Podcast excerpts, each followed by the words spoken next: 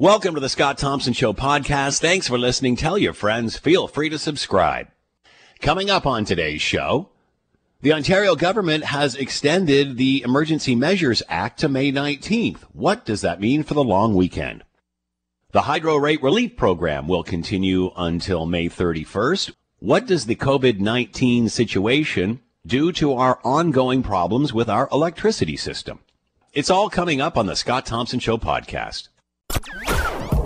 Today on the Scott Thompson Show on 900 CHML. Dr. Teresa Tam was speaking again this morning, telling us uh, where we are, giving us an update on where we are uh, as we come down the backside of this curve. Here's what uh, Dr. Tam had to say. There are now 62,458 confirmed cases, including 4,111 deaths.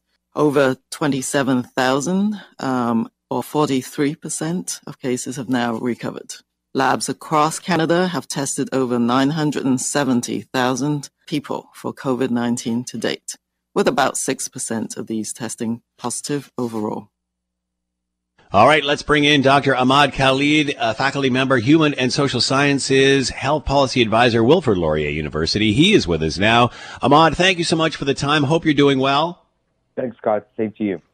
Uh, your thoughts on where we are today? I ask you that question, uh, it seems, at the beginning of every interview, but as you're watching us go through this, what are your thoughts?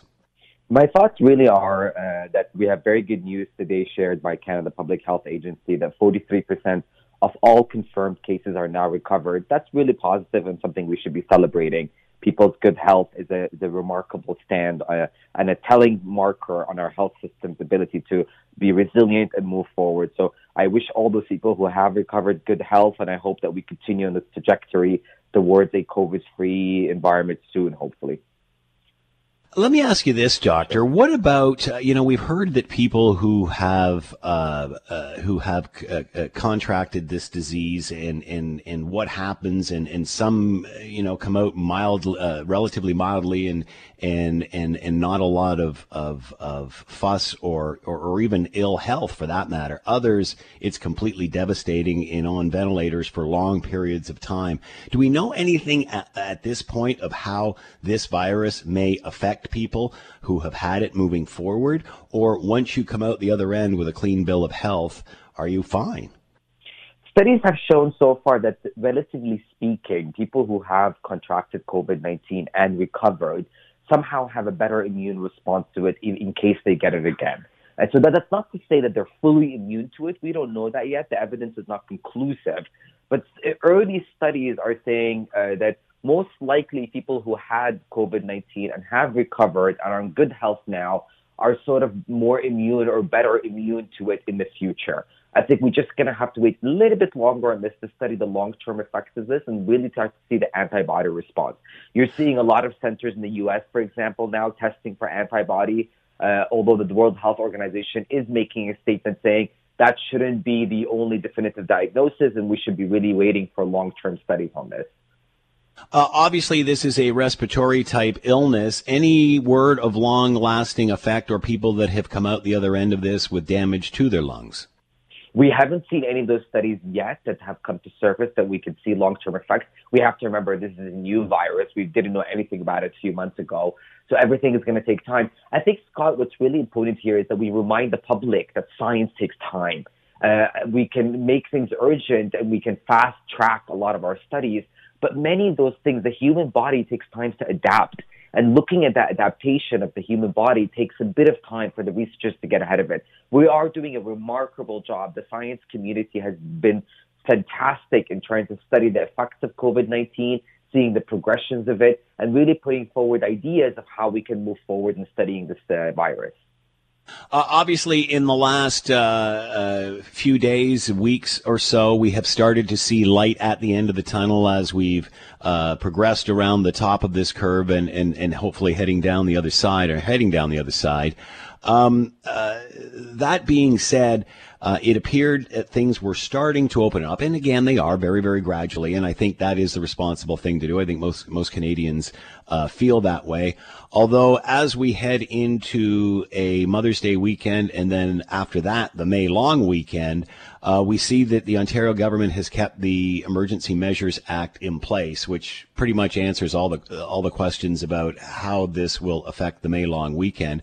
Uh, your thoughts on that? Uh, surprised, disappointed, uh, appreciative that they have looked uh, in advance because many thought that this long weekend may be uh, that's coming up may be a, a, relatively more normal long weekend, but that's not necessarily the case now.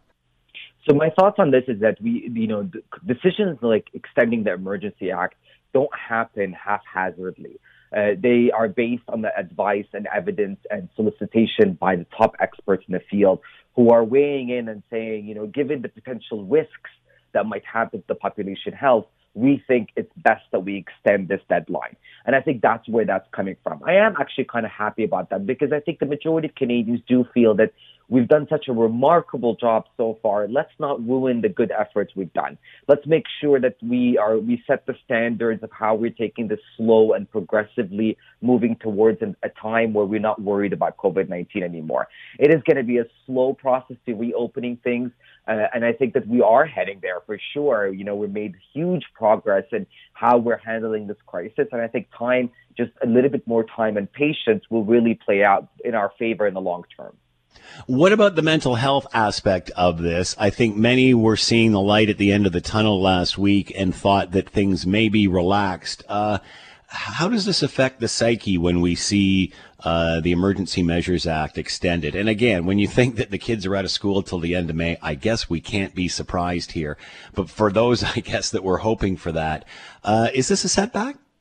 It's not a setback. I, I do understand and empathize with people's mental health status, me, myself included. I feel that this is obviously taking a, tel- a toll on many people's mental health.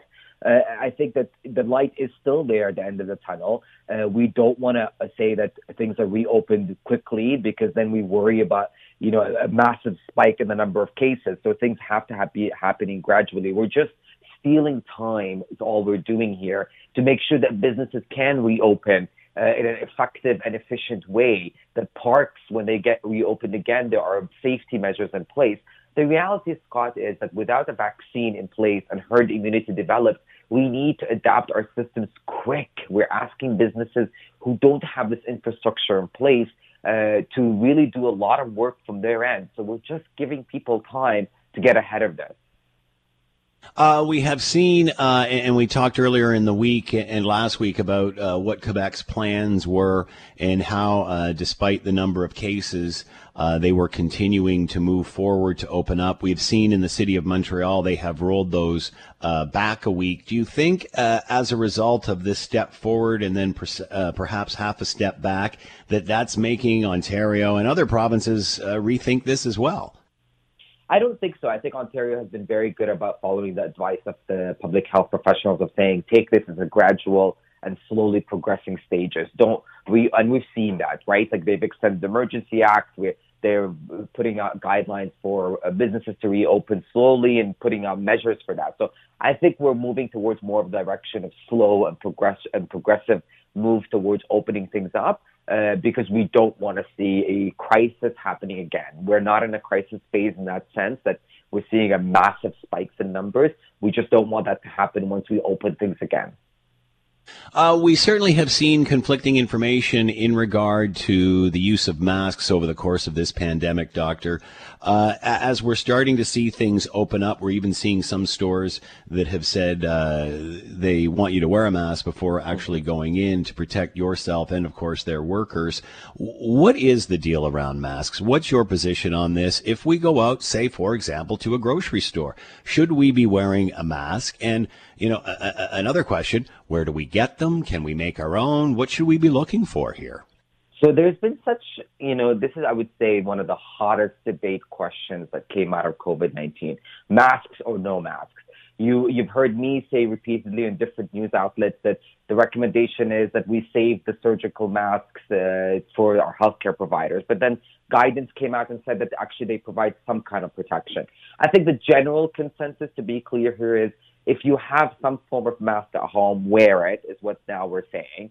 Uh, having said that, many businesses now, as part of their guidelines for reopening, are providing masks. I know for a fact that Nordstrom is now providing masks for any customers that walk in. They're changing their guidelines about how many people they allow in their stores. They're cleaning fitting rooms right after every single customer. They're changing their operating hours. Those guidelines are business specific, so every business is taking their own sort of uh, measures of how they they implement those. But for the idea, for the question on face masks, I think that's going to be dependent on supply and demand. And the the, the uh, public health advice for now is wear them if you are in a large gathering or you think you're in increased exposure. So let's say you're going to grocery store where there's a lot of people around, then yes, okay, you can wear a mask. But if you're staying at home or just surrounding yourself with only your immediate family members, there's obviously no reason for you to wear one. Where can the public get one? So they are available in stores now. I've been noticing that, and there, there, the country, uh, Canada, federal government is trying to make a conscious effort in making sure that there's enough demand and supply of those masks. Uh, stores are providing them. From what I'm hearing right now, is that uh, many businesses are looking into making sure that they are available for their customers. The big question, Scott, is will they be able to keep up with that? So I, I, that's my question about this: is that it's great that you're providing face masks, but if we're looking at people, life coming back to normal, are you going to be able to sustain this? I mean, we have to remind ourselves that parts of Asia wearing a face mask is part of daily practice. So they've been able to do it there. Can we learn from them about how we're able to produce them and supply them to our to our people that we have a constant uh, influx of face masks for everybody? I understand that the N95s are needed. Uh, they're obviously the very extreme version of these masks for healthcare workers, but we're still hearing, uh, and the premier has commented on this, that this shouldn't be happening, but we're still hearing uh, about shortages in various facilities and such. Is it right for stores to be handing these things out if there's still a shortage of them in facilities? Absolutely not. N95 are reserved for healthcare providers. We're not. We have to remind everybody that N95 are a specialized type of mask those are reserved for our healthcare providers. Those are not our surgical masks. So I think right. that has been really clear uh, in terms of the messaging there. Wear a bandana if you have one at home. A piece of cloth seems to provide some form of protection. Surgical mask if you don't, if you have access to it. But N95, that's the most extreme version of the mask, and that's really reserved for our healthcare providers in healthcare facilities. But are the healthcare facilities and providers also not wearing the lower version of masks as well as to not use up the 95s? Sure, they are, depending on the case. So they're dealing with COVID-19 positive patients or a risk, a higher risk of COVID-19 positive patients, and they are wearing the N95. But when you're looking at rheumatologists or, or other kind of specialists in our healthcare uh, facilities who are not taking care of COVID-19 patients, they're wearing your surgical masks. Yes. Uh, why masks, not gloves? Uh, should we all be wearing gloves, touching uh, things? So the the reason why masks and not the, the, there's not has been as much emphasis on gloves is because the messaging there has been wash your hands for 20 seconds and use hand sanitizer. So we're sort of providing that protection by saying washing your hands and use the hand sanitizer. Uh, as remember, Scott, sorry about the gloves the replacement of the gloves will become an issue, right? So if you're wearing gloves, you touch one thing, then technically you should be taking it off and wearing another one. So it becomes counter counter effective. So, um, and again, I'm sure this is going to end up to be a personal decision. But if you are going out, would would you, as a doctor, recommend wearing a mask to some place that's crowded? If I'm if I'm hearing you right, you would. Yes, I would, just because that's the advice now we're getting from sort of people who are surveying all the evidence. If you are going to a crowded place and you are of an immunocompromised or you're worried about your personal risk, then yes, wear it. But I think what you said was very smart. It is a personal decision. The evidence there is uh, that masks should be worn by people who need them the most. We need to provide them for our healthcare providers, and that they don't. We're not really entirely clear on how much protection they're offering towards COVID-19. Uh, so, for that, having said that, I think it's a personal decision. If it's giving you the peace of mind and you have access to face mask and you're going to a crowded place, by all means wear it. You know, we're very conscious of people's mental health status and that it is a personal decision and personal choice. Uh, we were out for a walk last night, safe distancing, uh, of course, and we're uh, yakking to some neighbors uh, from across the way and such and uh, and it was fascinating. But uh, you know, I guess this is typical because we're all different in some way. Um, that some were very concerned about the vaccine and were honestly questioning whether they were going to get it once this all became available. Uh, we've talked about this before, but this is this going to be a massive debate once this thing does become available? it's already occurred debate. So this debate on when the when the vaccine becomes available, who will get access to it first. I, uh, from a health policy perspective, that's more of an issue that I feel in countries that doesn't have universal health coverage. So uh, in Canada, we're blessed that we have a system that allows universal health coverage to everybody who's Canadian citizen or permanent resident of Canada. So I don't see this playing out as big. It will play out here, but not as big as it will in other countries where that's not the case. Uh, and so we, we, we're going to have to wait and see when the vaccine becomes available to see who will get it first. There's also a big issue with vaccine right now is about supply. Will we be able to produce enough of the vaccine to uh, to give it to everybody who needs to get it, which in this case will be the entire population? Uh, and there was some concerns, and this is just anecdotally with, with, like I'm saying, people that I've been chatting to. Some were questioning whether it would be safe because it is so rushed. Do we want to take this thing? Yes, that is a concern. So as of this morning, the reports are there are many, many clinical trials undergoing currently on vaccines. So we've developed a few vaccines. They're already in clinical trials with humans. They've divided them into people who got the placebo, which is the sort of not the vaccine, and people who got the vaccine, and they're testing them every two to four weeks to see the effectiveness on it. That's going to take some time. I think that before they put it out for sort of the general public, they, those human trials results will need to become very clear on how safe this is. Uh, what about those that they're testing these on? I mean, obviously, people are concerned about safety, so there's lots of testing going on before it hits the general public. But are these people who are involved in testing, uh, are they safe going through this? Well, it's a personal choice. Nobody is, you know, it's a decision they've made. And right. I was looking, actually, that's a really good question because I was looking at the participants to understand their profile. That's something of fascinating to me of people who volunteer for those things.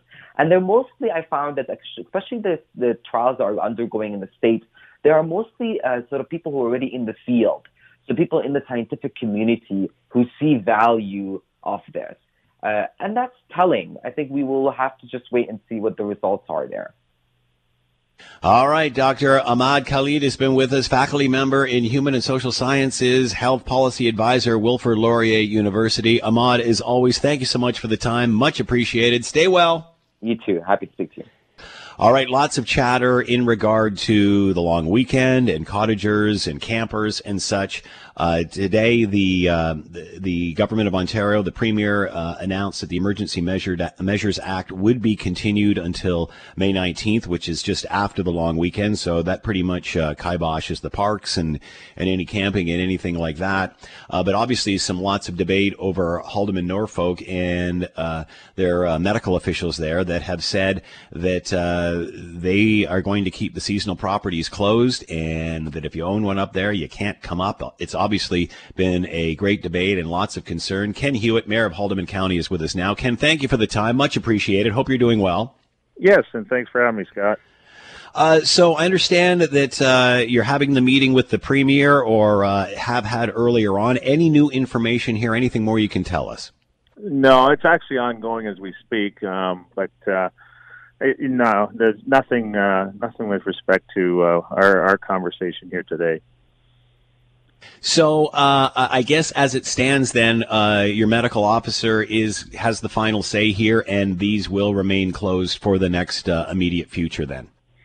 Yeah, well, that's always been the challenge, Scott. Is that uh, you know it's the conference call that he alluded to yesterday, and, and certainly today with respect to you know these orders they're they're driven you know medically and and with respect to you know their data and the risk that's associated with it and you know my thoughts are that you know the 34 health units in the province and the chief medical officer should be you know consistent in making the same decisions uh you know along the way. And and and if the mayor wants to or sorry the premier wants to have a conversation with them it would be them not the mayors because we're not the ones that are driving this order Uh, that being said, many, and I'm just playing devil's advocate here, would say, well, there, there's different situations in different areas, and obviously, this in this situation, they've made the decision for yours. Is that accurate? Well, and that's uh, uh you know, there's the the fine line. Do you have 34 medical officers operating independently, uh, or do you have the province operating in unison? And and that's a you know, that's a good question. I think one that we'll reflect on as we come out of this pandemic and look at uh, you know ways of, of dealing with these situations. But within a pandemic, as it stands, the chief medical officer has all the authority to make that Section 22 order, and that's what he's done without you know any uh, you know decision or uh, suggestion from us. And um, are you surprised that at least there wasn't more debate about this, or is this just strictly a medical decision and that's the end of it? Well, it's you know he comes from it from a perspective that uh, he he feels he's doing what's best for the community, and uh, and I could tell you I've had as many emails from local residents uh, supporting that order as I've had people complaining that that order is not fair, and so hmm. it's very polarizing. Um, but uh, you know I think you know it's it's a very difficult decision, uh, and and why it's not a political one because uh, it, it, you know you're you're dealing with uh, the medical well-being of people, and and if he's if he's correct in his assertions that uh, having people come uh, to Haldimand Norfolk when you have a lot of migrant farmers just coming in, and uh, and we don't have the support to service and you know to to provide infrastructure for them, it, it uh, you know if he's correct in that, then uh, you know he made the right decision. Uh, but if uh, you know obviously if he's not, then you know there's going to certainly be a lot of people not happy. Uh, any idea how long this order is in place? Well, I think it uh, it's something that's being reviewed. Uh, I'd like to see it reviewed uh, certainly a lot quicker. Uh, but that being said, it's uh, you know uh, hopefully as the numbers continue to stay positive, you know, I'd, I'd like to see it uh, reviewed and, and possibly reversed uh, sooner than later. Uh, we're getting lots of email on this, as you can imagine, Ken, including yeah. from an example from one woman who, you know, uh, spends, I guess, the summers in her uh, park model trailer and such, and, and can't get in there. Uh, what what sort of situation does this uh, create economically when all of a sudden people start asking for tax dollars back and, and rates back and all that sort of thing? Well, and that's the challenge, right? Is that uh, you know we've got businesses that have been shut for the last two months that are paying taxes. You know, what do you do for them? You know, we've got trailer parks that uh, have paid for their you know for their trailers and access. Uh, you know, who who aren't getting access. You know, do they deserve a rebate? You know, where does that start and stop? I mean, the end of the day, I think this pandemic, you know, everybody in some shape or form has taken a haircut you know, to to suggest that you know a cottage owner who can't access his cottage for a couple of weeks, uh, you know, deserves to get his property taxes back. It's you know, it's a it's a tough argument. It's certainly one that uh, you know the courts and and the legal uh, the lawyers will have to debate and decide the outcome of that. Uh, Emergency Measures Act extended until May 19th. Does that help in, in any way as far as especially the long weekend situation? Because that pretty much uh, dictates what will happen the long weekend. It'll be the same as Easter, I presume. Well, it, it you know it depends uh, on how you would look at it. Help. I mean, does it help economically? I, you know, I think it, no. I'd say it hurts us. Uh, but does it help us uh, achieve the goal of, of getting to the end uh, and seeing a, a safe community and businesses open up safely? Then you know that's it. Sounds like that's the right decision to be making. You know, and and here we are today. You know, already talking about opening retail stores again. So there's so many conflicting messages, Scott, that I think people are just you know, just as angry as they are confused. Ken Hewitt has been with us, Mayor of Haldimand County. Ken, certainly not the first challenge you've had over the years. Uh, boy, oh boy, here's another one for you. Uh, good yeah. luck with all of this and be well. Yeah, thanks for having me, Scott. You're listening to the Scott Thompson Show podcast on 900 CHML. Patchy Frost. Did you say Patchy Frost? Yep. A low of zero. Uh, you know what? There already is a lot of patchy frost in my house, if you know what I mean, Ted. One of those days, you know, when things get. What did you do around. now? What did you do? because clearly, I am backing your wife on this 100. percent You know, what the heck you know, am I talking to you for? You know what? When you watch Everybody Loves Raymond, you're Raymond. Patchy Frost. Oh my goodness, there's so much ice I can't get up the staircase right now. Answer the question. What did you do? Uh, I didn't do nothing, Ted. I'm just taking the blame for everything. That's all it is. I just take the blame for everything. You, you know what it's go, like. Eileen. I love it. I'm the lowest rung on the on the ladder here, pal. You know that. King of the house. Are you kidding me? Maybe the Oh, I'm- garage. I'm sorry. Is this going out over the air? And the dog Right. barking. There's see? the damn dog keeps barking. There's like 500 FedEx guys going around my neighborhood. All I'm getting is the damn dog barking. All oh, right, Will, bye. hit it. Let's go. Let's bring in Michael Veall, professor with the Department of Economics at McMaster University. The EU says that they are facing a recession of historic proportion. What does that mean? Let's bring in Michael. Michael, thank you so much for the time. Much appreciated. Hope you're doing well. I am. So uh, the EU says they are facing a recession of historic proportion. Is it any different in the EU than it would be anywhere else in the world at this point? No, this is this obviously is a historic event. Uh, all these economies that have shut themselves down, that's going to show up in the numbers, and that's really all they're reporting. Because we have shut it down, will it be just as easy to start it back up? I mean, obviously, it won't be the door swinging wide open and such, but often when we come out of a economic recession that is caused by other factors, such as the last one that we had, it's a slow grind coming out. What, what do you anticipate this time? Well, as you know from previous conversations, I'm a relative optimist about this. Maybe that's just I'm an optimistic person, uh, but there are signs uh, that support this optimism. First, by fundamental reason for being optimistic is I I do believe in the market economy. I do believe that when people have uh, the ability to bring the economy back, they will do it. It won't be a question of just government. It's it's people uh, conducting their economic affairs, and they, people want to get back. And there's a lot of pent up demand there as well. And I think those things will be very positive factors.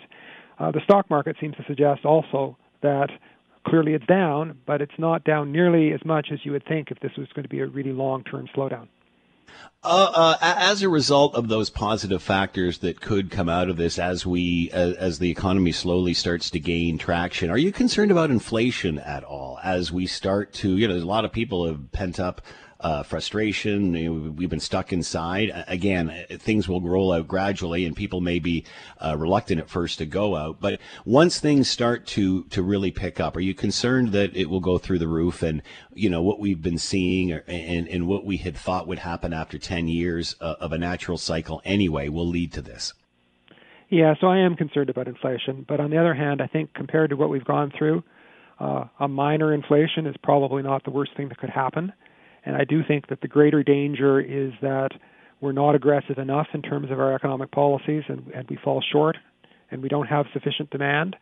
And so I suspect what we're going to have is a period of time where there will be a lot of emphasis on trying to get the economic activity back up to speed. Of course, all of this conditions on the forecasts for the virus being correct and that the virus is in fact going to be a problem that lessens over time. If that happens, might be some inflation, but I don't think it's our greatest worry. Uh, obviously, this will be a slow opening. Uh, places that are opening are doing so on a reduced scale, uh, reduced perhaps employees, reduced customers coming into the store. Uh, is the problem not only the pandemic itself, but the fact that it will take a while for this to get back to normal? If once the doors do open up, perhaps retailers can only serve half the customers, or uh, again, the customers just aren't ready to come in yet. Yeah, that's going to be the problem. And places that have opened up in other countries have, have found a lot of that. But I do think, in terms of uh, economic activity, I'm suggesting that economic activity is going to come back. It, it doesn't mean that it's going to be as good as it used to be. So, for example, shopping may be a less pleasant experience for a while, uh, that that kind of thing. But I do think that the odds are good that we'll have a relatively sharp rebound.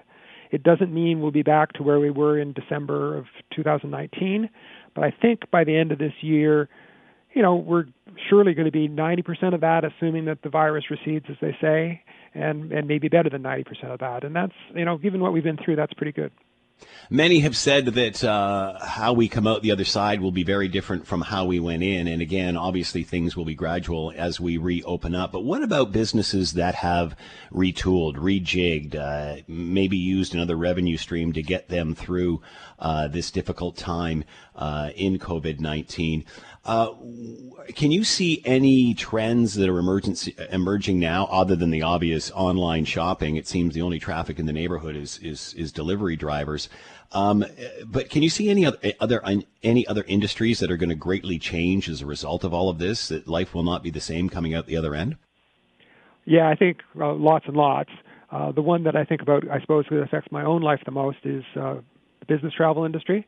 Mm. I think we'll we'll find that people have have switched to Zoom and they're not entirely going to switch back. It's it's not just a question of cost in terms of the the cost of the plane fare and the hotel, but it's also a question of the time cost. That uh, we were in a mode in which you'd invest a lot of time to go to another location. I suspect that a lot of business people will say, you know, maybe we don't need that. Maybe we can we can work without that. That is in fact going to be the general problem. Is that while I think there's going to be economic activity, it may not be the same kind of economic activity, and it always costs when you kind of switch from one mode to the other. So we may need more of one type of economic activity and less of another, and those transitions aren't aren't always that simple.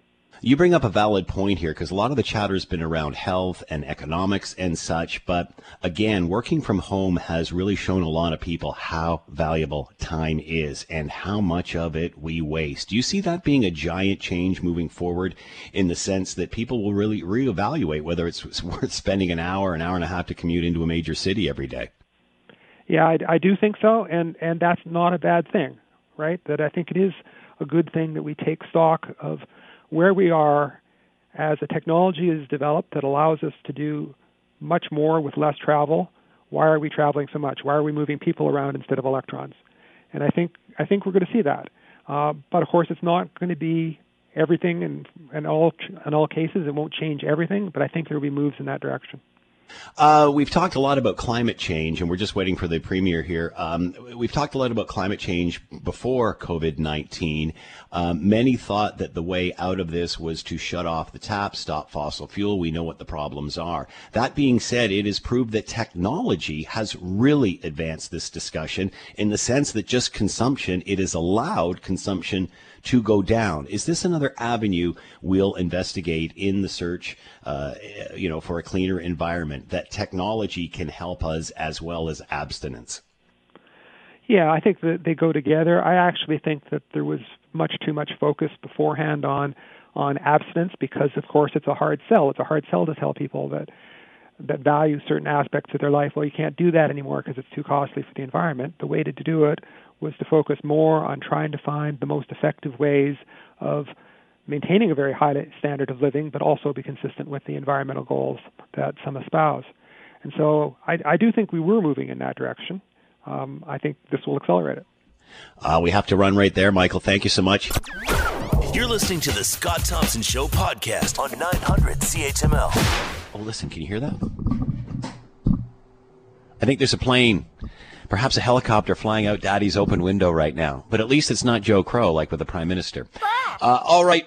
Feel free to uh, uh, get a hold of us on Facebook and Twitter as well. That's where you'll find the podcast edition of the commentary. And no, I'm not closing the window. Let's have the natural ambience come over the radio. This is what it's like in the hood of the Thompson household. All right. Uh, the uh, premier has announced today that hydro rates, the relief program, uh, will be continuing until May 31st. It was to expire. Uh, they have extended that uh, another few weeks. And basically, what that means is, I believe you are charged the lowest rate. But we'll ask Tom Adams all of these questions. Independent energy and environmental consultant. He is with us now. Tom, thanks for the time. I hope you're doing well during this time. Hey, Scott, staying safe. How about you? Same thing, you know, uh, trying to uh, to get through it all, as I guess we all are, as uh, we're through, uh, I guess, the midweek of uh, of week eight. So, first of all, explain to us what has happened here. Are we all getting charged the lowest rates here? Yeah. So, um, uh, like early on in in this crisis, right? The province announced that the residential and farm rate, um, uh, so-called RPP, the uh, uh, regulated price plan, would be charged uh, uh, at all hours uh, um, as if it was a weekend. so they were setting the the off-peak electricity price as the all-time electricity price. Uh, uh, so prior to this, you know, kind of just to recap, there was a, a, a three part rate for the consumption that you actually use. This is separate from the delivery charge and everything that else that's on your bill, but just for the uh, uh, the power that you were consuming, uh, uh, it was charged at the lower rate in the off peak, and then there was a mid peak price, and then there was an on peak price that was about double the off peak price. And so, um, uh, one of the kind of fiscal stimulus uh, um, uh, levers that the provincial government had access to uh, um, quite readily was to just fiddle with these this price schedule and and set the price at the lower amount. Um, uh, of course, uh, that's a, a, benefit to household consumers. We are using more power than uh, we, we, would normally uh, be using. The system generally is using a lot less power. You know, just so much less commerce and industry going on um, uh, that uh, the overall electricity demand is is down, but household uh, usage across the province is averaging a little bit higher. Is peak pricing a good idea? Does it work?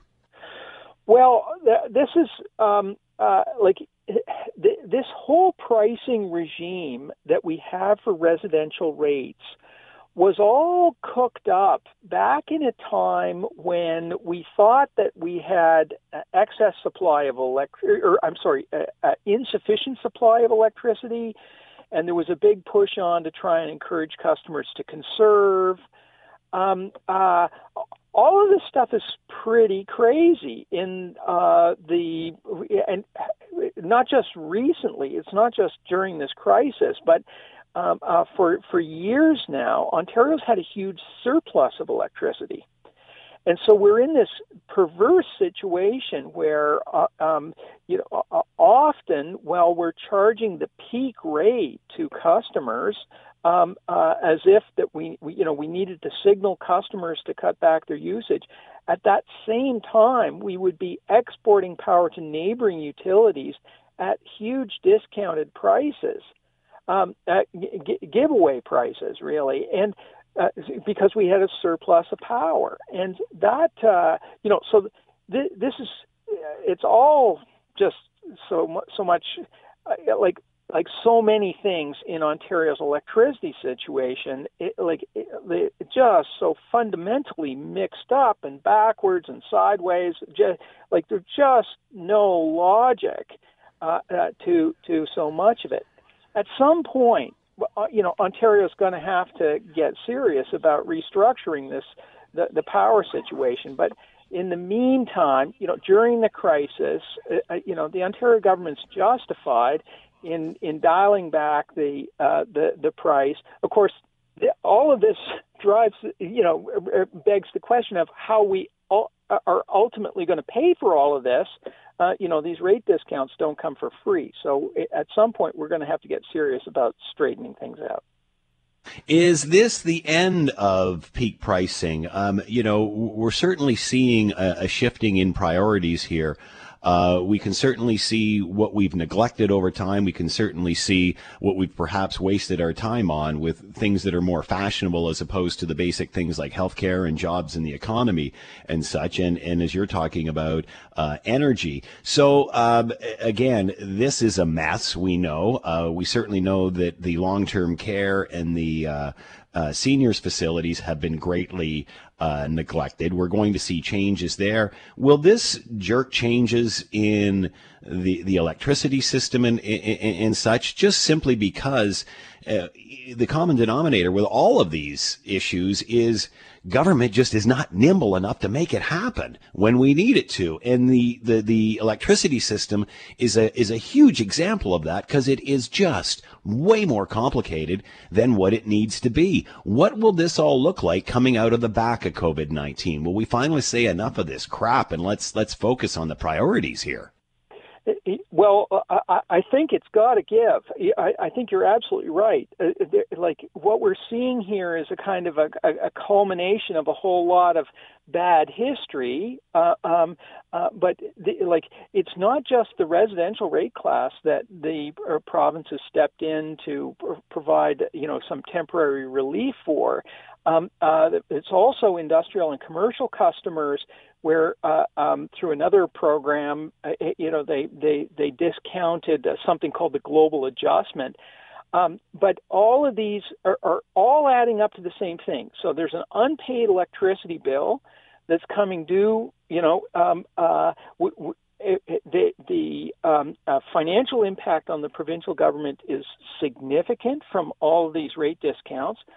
At some point, we've got to sort this stuff out at the point where we're we we you know we, we kind of have to have this adult conversation about what we're going to turn to next in the post-COVID world, uh, like one hopes that we start to come come to a more rational way of organizing electricity. After all, without a reliable, affordable power system, you you know we just can't have a, a modern world. You know, you talked about uh, having an adult conversation when all of this is over, and it seems that we need to be having an adult conversation in a lot of different departments. Uh, it seems for the last 20 to 10 to 20 years in Ontario, we've been debating and discuss, discussing a lot of fashionable issues that just don't really have that much of an impact on the average day, uh, you know, kitchen table discussion here. As I said, healthcare, jobs, the economy, uh, and such. But will we will we see a change in in policy moving forward, especially when it becomes uh, when the issue becomes climate change? Because I know I know a lot of climate change uh, activists, extremists are saying, look, we've we've shut the country down. We can keep doing this. Shut the world down. We can keep doing this. Will we start to have more intelligent conversations about climate change as opposed to shut everything down. We got to stop this. It's the end of the world. We need a warlike effort as opposed to what we've seen with technology and people staying home that if you make things positive for people as in progress, the change will happen naturally. We don't need these draconian uh, methods of, of, of making people go back 100 years in order to solve this problem. How is this going to change the climate change discussion? Will we see more common sense? That's a fascinating uh, uh, uh, question. You know, like w- w- people have to. We we are stepping into a world where we are going to be much poorer than we uh, we th- we thought we used to be. Um, uh, like it, it's going to take the economy a long time to recover from this. I I I fear um, uh, the the uh, impact, like you know, the unemployment impacts and people not being able to afford their bills. This is this is a, like a serious serious issue that you know really needs to be top of mind. So a, a lot of uh, you know expensive fashionable ideas that cropped into a lot of public policy areas, but electricity being one of them um, uh, you know, I think we've got to go back and and ask ourselves the question, like, can we afford to spend hundreds of millions of dollars every year on energy conservation programs to try and persuade customers to use you know less electricity? At the same time we're giving away uh, electricity to neighboring utilities. That, that kind of stuff has really got to get reevaluated what is the biggest problem for Ontario? Is it healthcare? Is it uh, long term uh, senior facilities? Or is it that we're not meeting our, our, our climate change goals? Is, is, is all of that way more important than healthcare? Well, you, know, I, uh, um, it, it, like to keep our energy conversations, uh, you know, in, you know, con- connected, you know, grounded in the, in in reality. I mean, one thing to appreciate about electricity, it's a relatively small portion of the whole GDP. Um, uh, and it, like it's a relatively small portion of uh, you know a lot of household budgets and whatnot. So we got to keep things in proportion. Um, but at the same time, it's it's one of those essential services. and uh, um, uh, just because it, there's a lot of government influence on the way the electricity system worked, it became uh, a, a, a, um, a, a target for a lot of policy entrepreneurs, people who could get themselves very rich if they could fiddle with the rules to make sure that the electricity dollars flowed into their pockets. And, and that kind of interest group politics got into uh, the the energy business, electricity especially, very heavily over the last 20 years. Um, uh, we got a lot of legacy to pay for it. We got a lot of bad contracts that are going to be hard to unwind. But you know, we got to be more serious about these topics. P- people have to be able to afford their essential services, including electricity. Uh, wondered if you had an opinion on the latest Michael Moore documentary. I have not seen it, but certainly read lots of port, uh, reports about it. Uh, Michael Moore obviously has done a series of documentaries over the year, uh, over the years that uh, have been controversial and such, but most of them uh, appear to be uh, supporting these environmental movements. Now, Michael Moore, it appears, has changed his tone and saying that uh, it isn't as we see here. That uh, that there's certain areas here that can consume more. Uh, fossil fuels than what we're doing. What are your thoughts on, on what we're using rather? What are your thoughts on on this discussion around this documentary, if you have one? Well, I uh, like I, I've watched this documentary, and uh, like I, I have um, major points of departure where I disagree with Moore. You know, Moore, one of uh, Michael Moore's me or yeah not just him but you know the uh, Gibbs and the other people behind the movie but one of the theses of the movie is that we need population control in order to manage our environmental problems. I, I'm not on side with that personally. I, you know, I'm just not comfortable with the notion of, uh, you know, uh, um, population control. I think there's a lot of bad history around that idea. Um, uh, but on the other hand, like his critiques of some, uh, especially some areas of the so-called renewable energy uh, economy, uh, uh, like biofuels, he's bang on. Um, uh, what we've done with uh, a lot of the biofuel uh, um, uh, oper- uh, options is just unconscionable. Uh, you know, ripping out rainforests in, in, in Indonesia and Malaysia to plant oil palm plant plantations. Um, for for uh, uh, bio jet fuel is just ridiculous.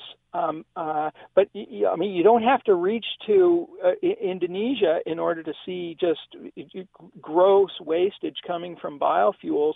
In Ontario, our, uh, uh, we've been tearing down forests to to um, produce a, a piddly amount of electricity at a couple of power stations up in uh, uh, northwestern Ontario, Atikokan and Thunder Bay. Uh, at, at, at, you know, an unacceptable ecological and economic cost. So the uh, you know, Michael Moore's critiques of of some of the excesses of the of the renewable energy uh, um, policy world, uh, I think, are very sound. Uh, um, you know, and we, we, and like he's done us a service by you know opening the debate. It's not all that's green uh, uh, or that's labeled green is just automatically a good thing.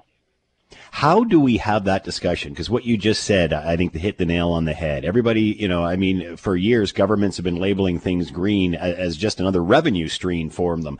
And because Canadians are so conscious about the environment, if it's green, I'm in. Uh, how do we balance this climate change discussion? Will COVID 19 bring that balance to this discussion? Well, like, I think you know, we we've had a lot of the the discussion around r- renewable energy has been dissociated, uh, uh, disconnected from the the really the reality of what that's you know the, the, uh, what these options really mean. Um, uh, the the the problem of um, uh, with wind power and solar power being intermittent sources of electricity when customers really need a more reliable source of electricity. That that that imbalance uh, um, uh, between intermittency versus the need for reliability that never got the uh, the degree of of kind of serious discussion and analysis and you know proper proper incorporation into the way we make public policy about wind and solar power. Um, uh, it's just one example. So I, you know, uh, the the this this the experience that we're going through on the medical front um, uh, is one that kind of I think should reinforce for us the notion that we don't live just in a world of opinion, but there's a there's a, a concrete, solid external reality around us that our opinions don't have influence on. The virus uh, um, uh, is going through its ecological cycle of uh, you know transmission and infection uh, um, in, in, correspondence with biological principles. And it's if we're going to fight the virus, we got to understand it on its own terms, in objective, clear uh, uh, uh, terms, not just stuff that we make up or ways we would like to see it. And the same thing about our, our energy options. We got to look at the reality of what our energy options are. If you need reliable power, then don't just say that wind and solar are going to solve all the problems. Well said. Tom Adams has been with us, independent energy and environmental consultant. The hydro relief program, rate relief program, will continue until May 31st, and also talking about how this will change the discussion for a more balanced uh, climate change discussion in our environment moving forward. Tom, thank you for the time. Always appreciated. Be well. Right on, Scott. You be well too. The Scott Thompson Show, weekdays from noon to 3 on 900 CHML. This is the Scott Thompson Podcast, available on Apple Podcast and Google Podcast or wherever you get yours. And don't forget to subscribe, rate, and review so you don't miss a thing. I'm Scott Thompson, and thanks for listening.